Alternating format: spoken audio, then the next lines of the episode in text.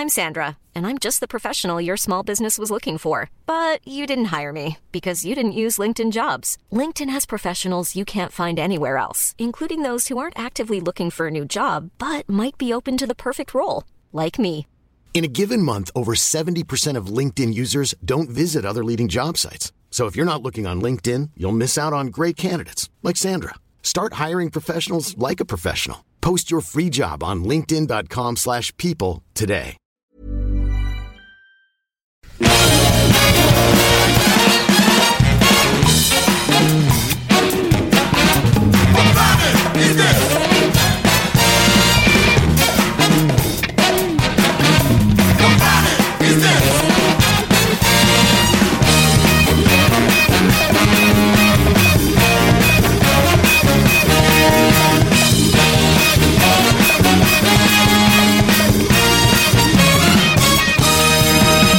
Et bonsoir à tous, bienvenue sur Capture Mag, le podcast de cinéma. Et on arrive à la fin de l'année les amis. Et oui, c'est le 28 décembre et il est presque l'heure de se souhaiter la bonne année, hein ? Qu'en pensez-vous ? On va attendre de passer, de tourner, voilà ça là, on va attendre le prochain Capture Mag pour se souhaiter la bonne année. En tout cas déjà, je vous souhaite la bonne soirée les amis. Avec Rafik, bonsoir Rafik. Bon anniversaire, pardon, bonsoir, salut, joyeux Noël à tout le monde. Alors ce n'est pas la Saint-David, c'est demain c'est le 29. Voilà, dis ça, on le saura. Vous le saurez comme ça. Je suis perdu, je sais plus là. Bonsoir Julien, comment vas-tu ? J'arrive plus là. Tu m'as perdu là. Non, je t'ai perdu. Ouais. Non bon. Mais t'es là, t'inquiète pas, t'es là. C'est bon. Bonsoir Stéphane. Salut David. Et au moment où nous enregistrons, l'ami Arnaud est loin de nous, loin de nos cœurs, mais pas loin de nos pensées. Mais il est toujours au restaurant La Merenda, non ? C'est pas ça. Il en est à son deuxième plat de moule. Mais non, il mange des tripes là. Un beau gros tripou. Bon, allez, on va faire ce Capture Mag hebdo vite fait bien fait, avec des sujets intéressants, plein de nouveautés à raconter, et je crois que nous allons engager les hostilités directement avec l'ami Julien. C'est parti. Ça va, t'es bien calé, tu es prêt ? Tu le sens bien ? Je suis ton ami, hein.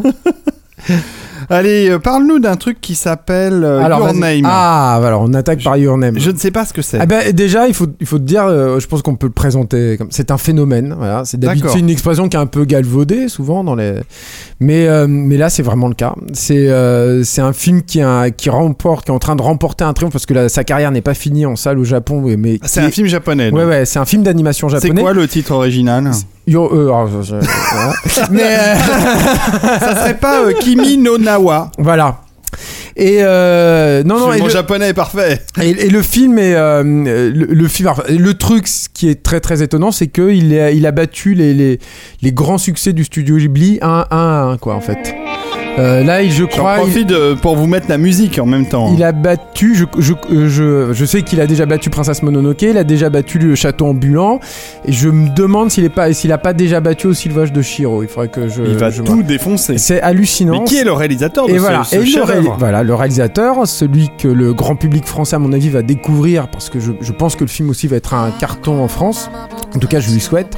C'est Makoto Shinkai, qui est un réalisateur que les gens qui suivent la Japanimation connaissent déjà. Et c'est mon cas. Tu le connais déjà. Oui, j'aime beaucoup Makoto Shinkai. C'est un type qui est son premier court-métrage, long-métrage, enfin moyen-métrage était hallucinant puisqu'il l'a fait tout seul. Ouais. C'est ça en fait. Le truc c'est que lui il est pas affilié à un studio ou quoi que ce soit. C'est un mec qui fait tout seul et qui a eu déjà d'ailleurs pas mal de mal à déléguer hein, sur certains de ses films. Notamment je crois que c'était sur Le Voyage vers Agartha où il avait eu pas mal de conflits avec l'équipe. Il a eu un petit peu de mal et c'est pas du tout le cas sur Your Name. Qui est qui est vraiment le film à plus d'un titre qui j'ai l'impression le fait vraiment définitivement rentrer dans la cour des grands, c'est-à-dire qu'on savait qu'il avait du talent, on savait que c'était une voix atypique dans le cinéma japonais. Là définitivement le gars il a réussi à toucher le public et puis il a réussi à rentrer dans un cadre de production qui est carrément tout autre quoi. Julien, puisque j'ai découvert en fait j'ai dit que je connais mais en fait j'ai découvert Makoto Shinkai il y a pas très longtemps. J'ai commencé à regarder ces films et alors c'est un mélange de plein de choses très intéressantes parce que il y a de la romance, il y a de la science-fiction, il y a de la poésie, et alors il y a surtout un univers visuel absolument incroyable, d'une richesse. Oui, c'est ça. C'est un. Déjà, c'est quelqu'un qui fait beaucoup de photos en fait. Sur le son précédent film qui était une espèce de, qui était plus un moyen métrage qui s'appelait Garden of Words. Mm-hmm. C'était le film qui ressemblait plus aux photos que lui prenait. C'était même tous les décors étaient basés sur les photos d'un quartier de Tokyo où il va très très souvent. Mais j'aurais quand même qu'on se ressente sur Your Name qui rappelle au début en tout cas Makoto Shinkai sans vraiment le rappeler. Juste pour vous pitcher l'histoire, c'est l'histoire de deux personnages qui ne se sont jamais rencontrés. Il y a une petite fille, enfin une jeune adolescente qui vit dans un village reculé au Japon, pétri de philosophie shinto, qui elle-même d'ailleurs est une prêtresse shinto. Et parallèlement, il y a un jeune garçon qui est lui tokyoïte, qui vit cette existence trépidante de cette mégalopole en étudiant, tout en ayant un travail à côté, en ayant une histoire d'amour un petit peu contrariée. Et il se trouve en fait que les deux personnages vont échanger de corps en s'endormant. Évidemment, ils comprennent pas au début ce qui leur arrive. Il y a un instant de stupeur. Il y a un apprentissage parce que il y a des va-et-vient comme ça constants. Hein. Donc, il faut qu'ils apprennent à travailler autour de ce corps. Et puis après, au bout d'un moment, il va falloir qu'ils apprennent à communiquer l'un avec l'autre, à se connaître. Peut-être à céder, peut-être même aller encore plus loin, ça je vous laisse deviner. Et donc ça c'est le pitch qui est déjà... C'est un peu Freaky Friday version japonaise. Oui, quoi. Merde. Bon, sauf que ce qui est génial en fait, c'est que du coup t'as un rapport au corps à l'autre, parce que comme il change de sexe à chaque fois, qui est super étonnant, y compris d'ailleurs, c'est un vrai beau projet d'animation d'ailleurs à ce niveau-là, parce que il faut voir comment les animateurs ont réussi à retranscrire le trouble de ces corps qui n'appartiennent pas à la personnalité qui est en train de les mouvoir et tout. Donc ça c'est super, ça marche très très bien, devant cette première partie on va dire, moi j'étais un petit peu déstabilisé, c'est-à-dire que je me disais il n'y a pas le côté très mélancolique, très triste qu'on retrouve d'habitude chez Makoto Shinkai, qui a fait des relations impossibles, surtout parce que les personnages sont en général séparés par le temps ou l'espace, voire les deux. La pierre angulaire en fait de son œuvre. Donc je trouvais ça super plaisant, mais je me disais où est-ce qu'il va ? Et il y a un twist que je vais pas vous révéler, mais qui est un twist qui arrive à la moitié du métrage à peu près, je saurais plus trop dire, mais en gros c'est l'impression que ça m'a donné, et qui fait basculer le film sur un registre tout autre, beaucoup plus dramatique, beaucoup plus grave, qui travaille sur les peurs fondamentales des Japonais, des cataclysmes naturels, et aussi qui replace la relation des deux personnages dans, j'ai envie de dire, le cosmos. Alors, ça fait un peu pompeux comme ça, mais c'est vraiment un truc là-dessus, c'est-à-dire en quoi la relation entre deux êtres aussi fragiles peut avoir du sens face à l'indifférence du cosmos, etc. Et c'est pas du tout pompeux. Ma façon de l'expliquer l'est peut-être un peu, mais dans le film c'est pas du tout comme ça. C'est extrêmement sensible, c'est super émouvant. Je pense que c'est une des raisons qui ont fait que le film a autant cartonné aussi au Japon, c'est que je pense pour tous les ados, les gens en quête de romantisme, d'amour, etc. Il y a un truc super fort du coup dans le film. Et tout ça est sous-tendu par un travail de mise en scène hallucinante. Je vous ai déjà un peu parlé de l'animation, mais le film fonctionne aussi énormément sur des rimes, et notamment des rimes visuelles. Donc il y a un travail incroyable sur tout ce qui est passage, porte, ouverture de porte, fermeture de porte, etc. Et aussi, le roi de l'ouverture de porte. Et aussi, surtout, et alors ça, je trouve ça génial, et rien que pour ça, j'ai envie de revoir le film plusieurs fois, sur la ligne. Il y a une figure qui revient tout le temps dans le film, qui est une comète, qui passe pas très très loin en fait du Japon. C'est plus ou moins à ce moment-là qu'ils échangent de corps. On se demande d'ailleurs si c'est pas cette comète là qui est en train de se propager. C'est comme dans Spider-Man 3 en fait. C'est ça. Donc il y a une comète, donc ça laisse comme ça un trait dans le ciel. et cette ligne revient tout le temps en fait dans le film, et il y a un travail sur la ligne qui est brisée ou qui continue.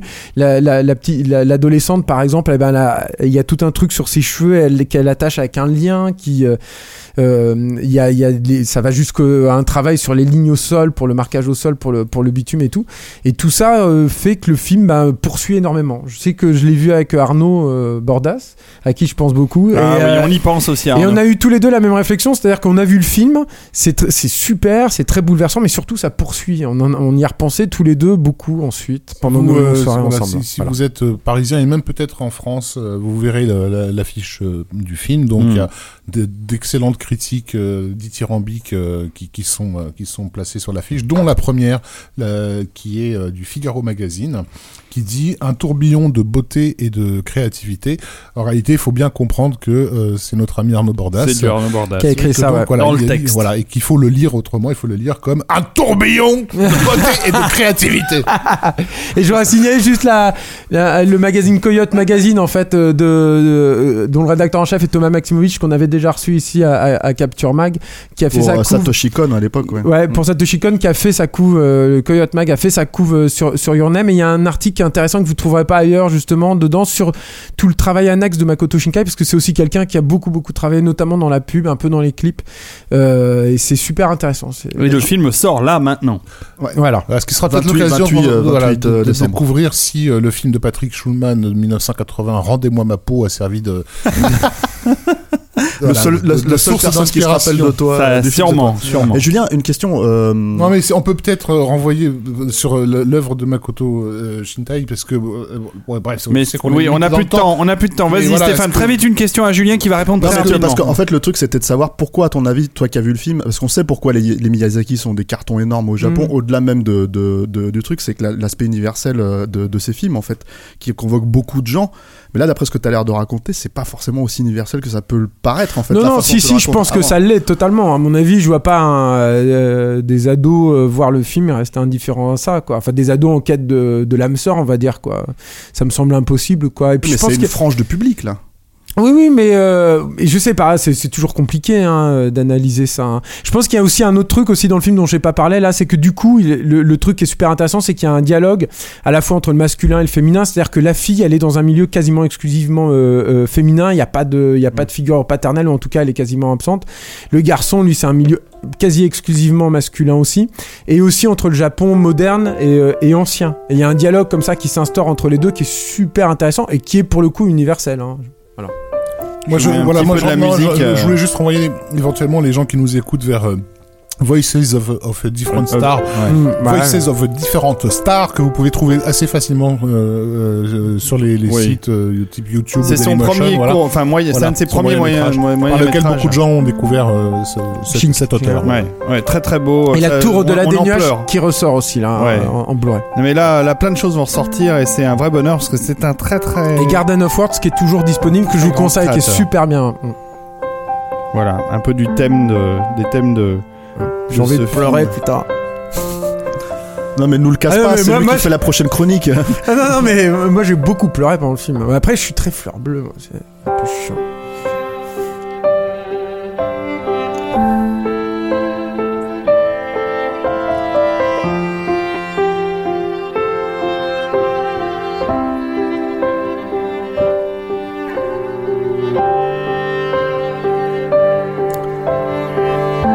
J'ai envie de te faire un câlin, David. Eh bien, n'hésite pas. Non, mais il faut passer au suivant, là. Passons parce que sinon, on va devenir trop... Transition. Mais après l'amour, la haine. Oui, tout à fait. Vas-y, parle-nous donc de ce truc qui s'appelle King of Pigs. Ça a pas l'air je vais vous parler aussi de deux romantique. Films. Ah, d'accord. Alors, en fait, et Seoul Station, c'est ça. Voilà. Des films coréens, a priori. Voilà, en fait, il y a Dernier train pour Busan qui a été un peu la locomotive. Le sleeper français, j'ai envie de dire, de l'été dernier. Parce que mondial, hein. Même mondial, oui, c'est vrai que ça a été un carton partout, ça a été un succès critique et public.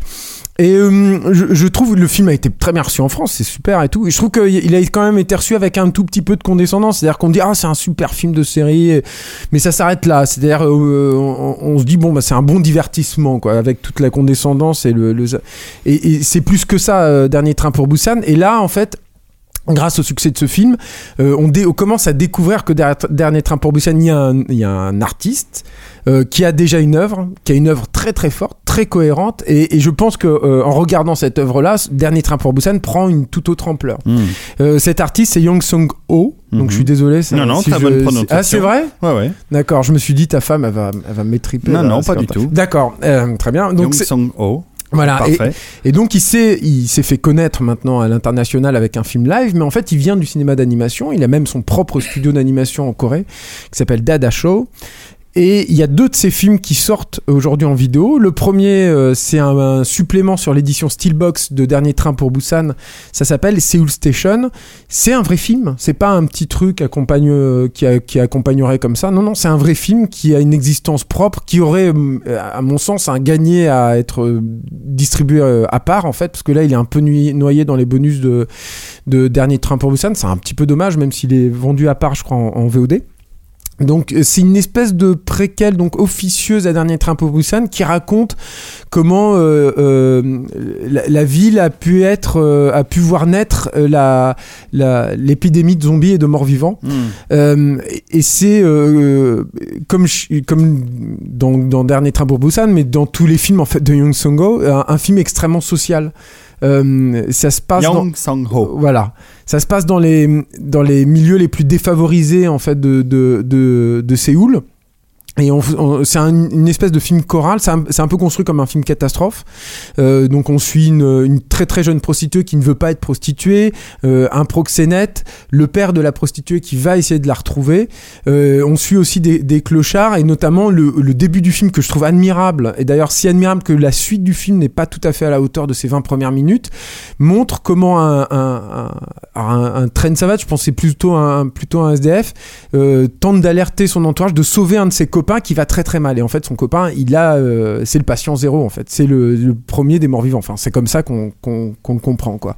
Et ce début où le fantastique n'intervient pas encore est absolument admirable, c'est ultra rythmé, super bien découpé, tous les personnages sont extrêmement incarnés, ce qui n'est pas évident dans l'animation.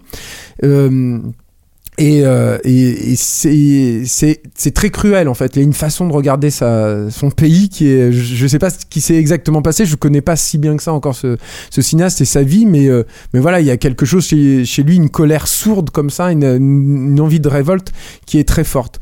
Et ensuite, quand les morts-vivants arrivent et interviennent, le côté social est toujours là. Il y a des séquences avec des barrières qui commencent à se créer, un rapport entre les nantis et les plus démunis de la société, et donc les plus vulnérables.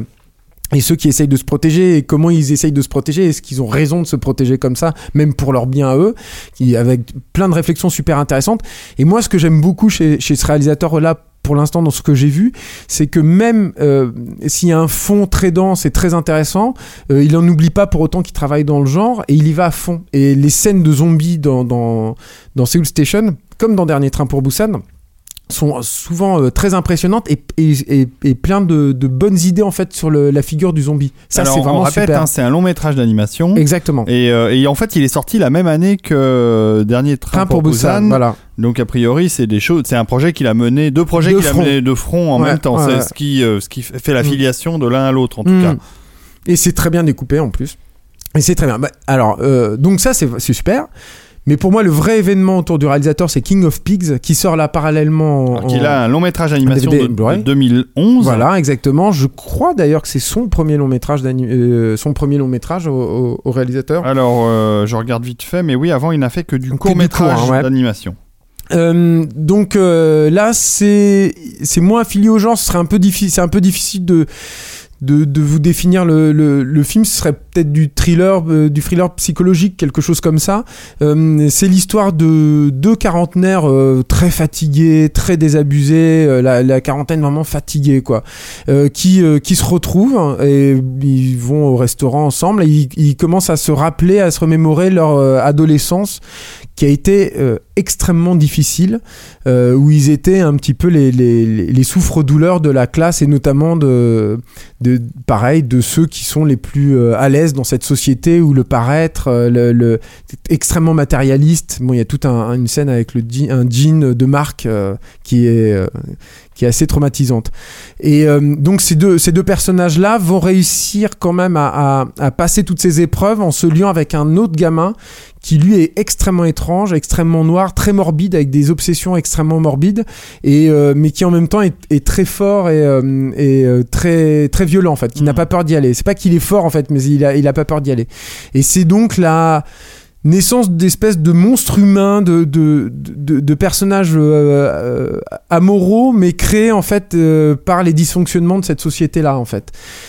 C'est ce qui est fascinant dans King of Pigs, c'est qu'il y a une alternance entre une espèce de chronique à la fois réaliste et extrêmement crue de ces années. Alors je sais plus s'ils sont, je crois qu'ils sont au collège ou au lycée, mais avec c'est une façon de montrer ces déviances qu'on ne voit que très rarement. Et je pense que d'ailleurs, ça aurait été difficile de faire un film comme ça en live.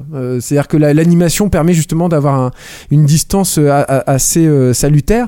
Et parallèlement à ça, il y a des visions complètement cauchemardesques qui peuvent de temps en temps faire penser au David Lynch de la bonne époque, qui dope en fait tout ça, qui permettent d'habiter un peu plus, Stéphane, Rafik, vous avez vu ces films ou pas du tout? Vous connaissez pas? C'est pour ça, je suis tout seul. À part Dernier train pour Busan que j'ai vu cet été, ouais, non. Moi non plus, j'ai pas vu les films, mais par contre, ce qu'on peut dire, c'est que les Coréens, c'est un peu, ça fait partie des meilleurs animateurs du monde, puisqu'ils animent beaucoup de choses pour d'autres productions, et même des Japonais, évidemment des Américains et des Européens. C'est un peu la main-d'œuvre de l'animation mondiale. Et donc, je sais pas comment sont les films au niveau animation, mais ça doit être de bonne qualité. Tu fais bien de me lancer. Je pense qu'on peut d'ailleurs terminer là-dessus. C'est que c'est de l'animation en images de synthèse, mais en cel shading. Et là aussi, c'est une des particularités du cinéma de Yeon Sang-ho, à mon sens, hein, c'est qu'il y a du coup, c'est à la fois très réaliste et en même temps avec cette économie de mouvement propre au cinéma d'animation asiatique. Et l'image de synthèse donne au personnage un côté un peu désarticulé qui est extrêmement dérangeant en fait, qui participe au côté très, très dérangeant de ces films. Voilà.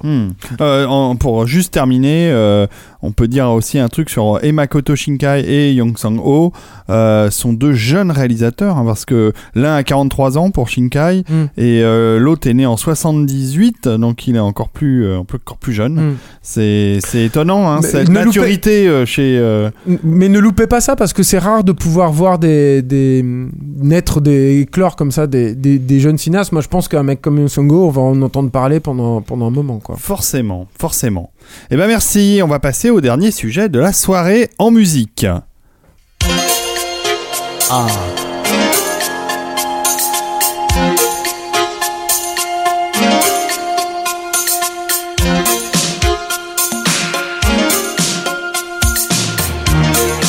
Et vous avez reconnu la musique de To Live and Die in L.A., en français Police Fédérale Los Angeles. Tout à fait, de William Friedkin. Film de William Friedkin, tout à fait. Et on a tous mis nos jeans Moulburn, nos lunettes chromées. Voilà, c'est ça.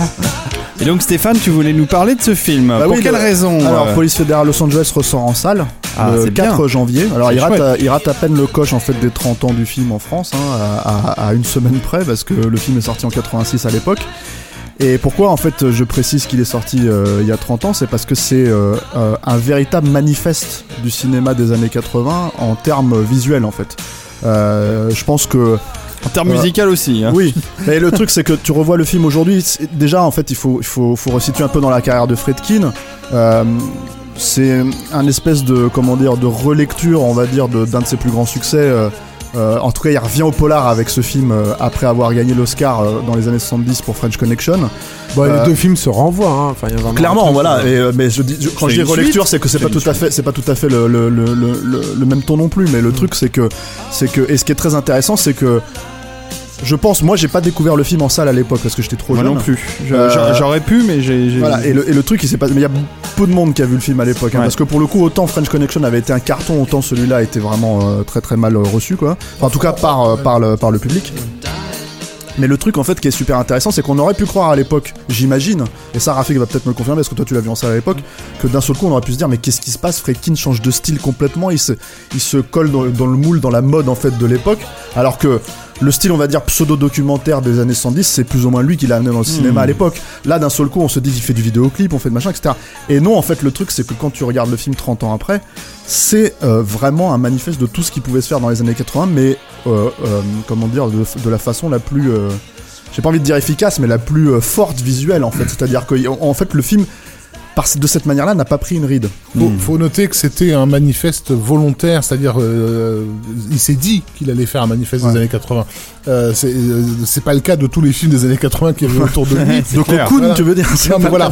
Le retour. Pour les gens qui n'ont pas vécu cette époque et qui vivent dans une espèce de fantasmagorie des années 80, ils vont pas reconnaître que Police Fédérale à Los Angeles est un film de ce qu'ils appelleraient les années 80, c'est-à-dire qu'on n'est pas dans le style Amblin, on n'est pas dans du tout là-dedans. Pas vraiment, non. Voilà, on est effectivement à mi-chemin entre une espèce de prise sur le vif documentaire de post French Connection et les premières expérimentations de styles qui vont être repris ensuite à part Tony Scott et d'autres sur la fin des années 80.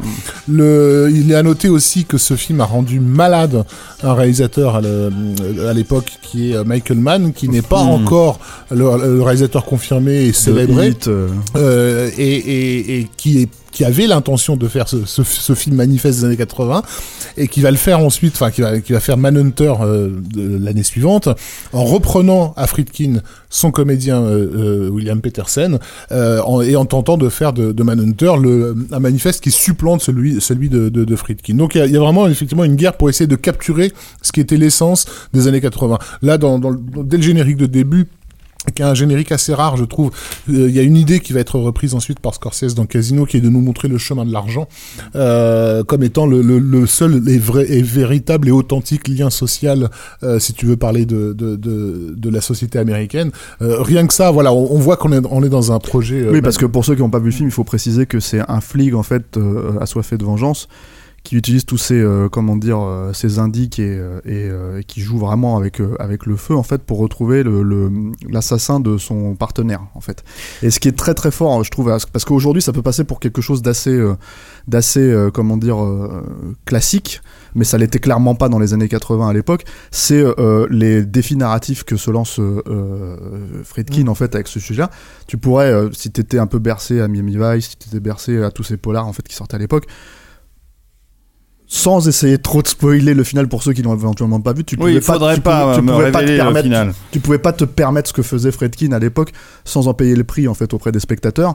Et c'est un des trucs qui fait encore la force du film aujourd'hui, c'est que pour ceux qui savent pas de ce qui se passe en fait, tu t'y attends absolument pas, c'est hyper bien géré et c'est hyper cohérent avec la thématique générale quoi du film, voilà. Quoi. Et c'est une chose à laquelle Kassovitz a rendu ouvertement hommage dans La Haine.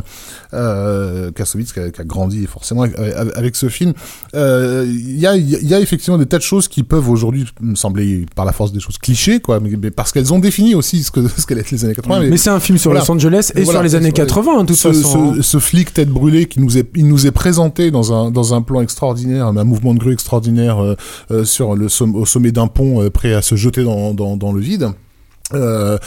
C'est déjà le personnage de Mel Gibson dans L'Arme Fatale de 2 ans avant que le film n'arrive. C'est clairement une référence de Shane Black aussi. Oui, hein, oui. To Live and Die in L.A. Et To Live and Die in L.A., bien sûr, est cité par Shane Black. Donc voilà, c'est un film qui a été très important pour toute une communauté autour du cinéma américain, qui n'a pas rencontré son succès public parce que tout simplement le public comme d'autres films de Friedkin, hein, on peut le signaler. Oui, mais il faut noter que Friedkin dans les années 70 était le roi du monde avec des films qui étaient tout aussi offensif que pour les fédérales les années 80. Simplement, le public avait changé de nature et il voulait plus de ça. Il avait déjà eu un échec retentissant et un scandale avec la chasse, Cruising, voilà, au début des années 80, qui l'ont fait rentrer difficilement dans cette décennie. Mais ça l'a pas empêché donc de livrer un film qui allait vraiment définir, de nous faire découvrir aussi un comédien, puisque c'était la première fois qu'on voyait vraiment Willem Dafoe dans un rôle important, et quel rôle. Genre, c'est un des plus beaux bad guys de la décennie. C'est vrai. Ouais, et puis c'est effectivement, comme disait Julien tout à l'heure, comme on le précisait, c'est là où c'est un film miroir de French Connection, c'est que de la même manière que French Connection, c'est un film sur New York, là c'est un film sur Los Angeles, comme tu disais, et il y a surtout, tout le monde a entendu parler de la poursuite dans French Connection, et clairement, Friedkin a essayé d'enterrer son propre travail en fait avec la poursuite de...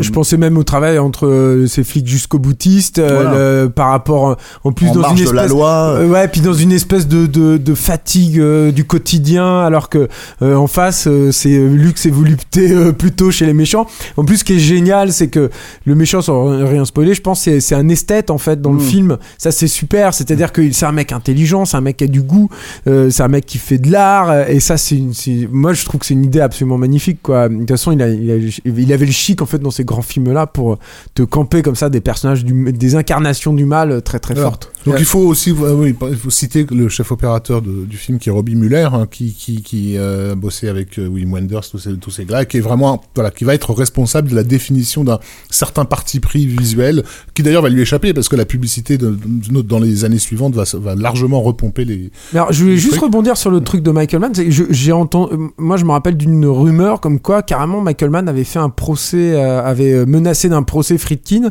parce qu'il estimait que c'était un plagiat de deux flics à Miami, mais je sais pas si c'est vrai ou pas, quoi. Mais... c'est assez fascinant de toute façon, le dialogue, c'est vrai, entre Michael Mann et ce film, quoi, de toute façon. Non, mais il y avait clairement une rivalité qui était mise en œuvre en fait à l'époque, et qui est d'ailleurs un peu documentée, je crois, dans le nouvel Hollywood, hein. Dès qu'en fait l'un faisait un succès et que l'autre le dépassait, en fait ils se faisaient des concours de lutte à coups de bagnole qui se payaient avec leur royalty. Ceci dit, il a fini par l'avoir, son film manifeste, Michael Mann, qui est d'ailleurs sorti au milieu d'une décennie, comme Police fédérale de Los Angeles sort en 1985, Hit sort en 1995, c'est deux films qu'on pourrait vraiment...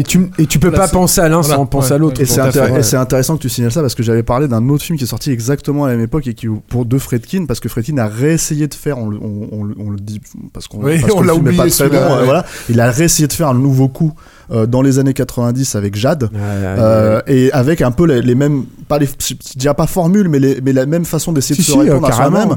Là, c'est un film qui, je dis pas de bêtises, se passe à San Francisco au lieu de se passer à Los Angeles, et il y a une poursuite en bagnole.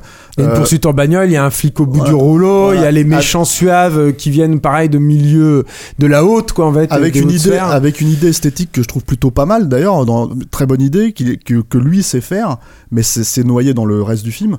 C'est le fait la poursuite, elle est géniale. C'est de faire une poursuite statique, en fait. Voilà. Ça, c'est super. Elle est super bien, cette poursuite. Dans le Chinatown, en grosse partie dans le Chinatown. Voilà.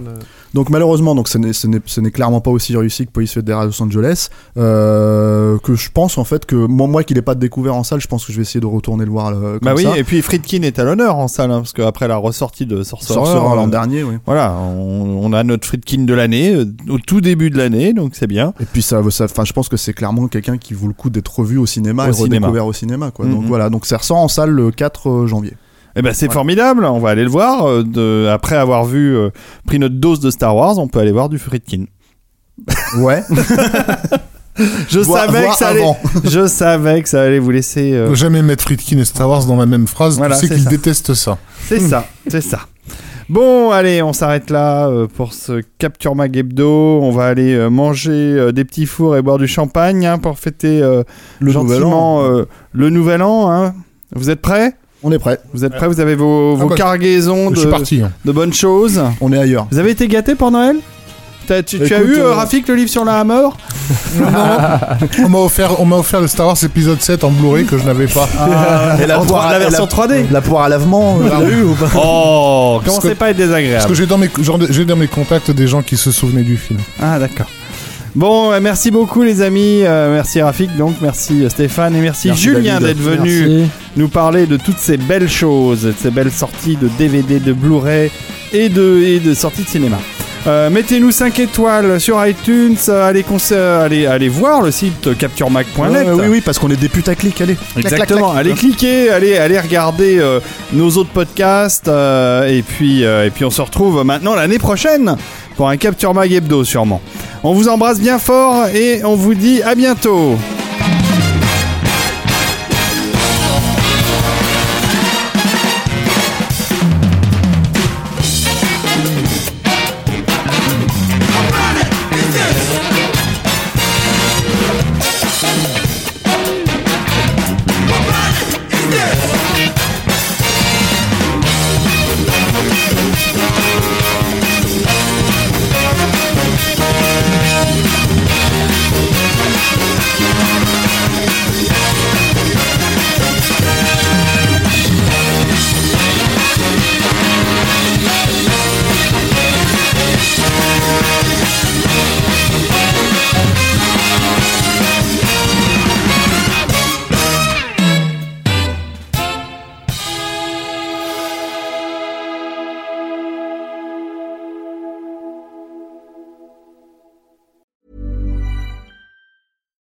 Hi, I'm Daniel, founder of Pretty Litter. Cats and cat owners deserve better than any old-fashioned litter. That's why I teamed up with scientists and veterinarians to create Pretty Litter.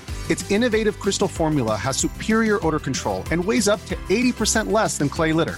Pretty Litter even monitors health by changing colors to help detect early signs of potential illness. It's the world's smartest kitty litter. Go to prettylitter.com and use code ACAST for 20% off your first order and a free cat toy. Terms and conditions apply. See site for details.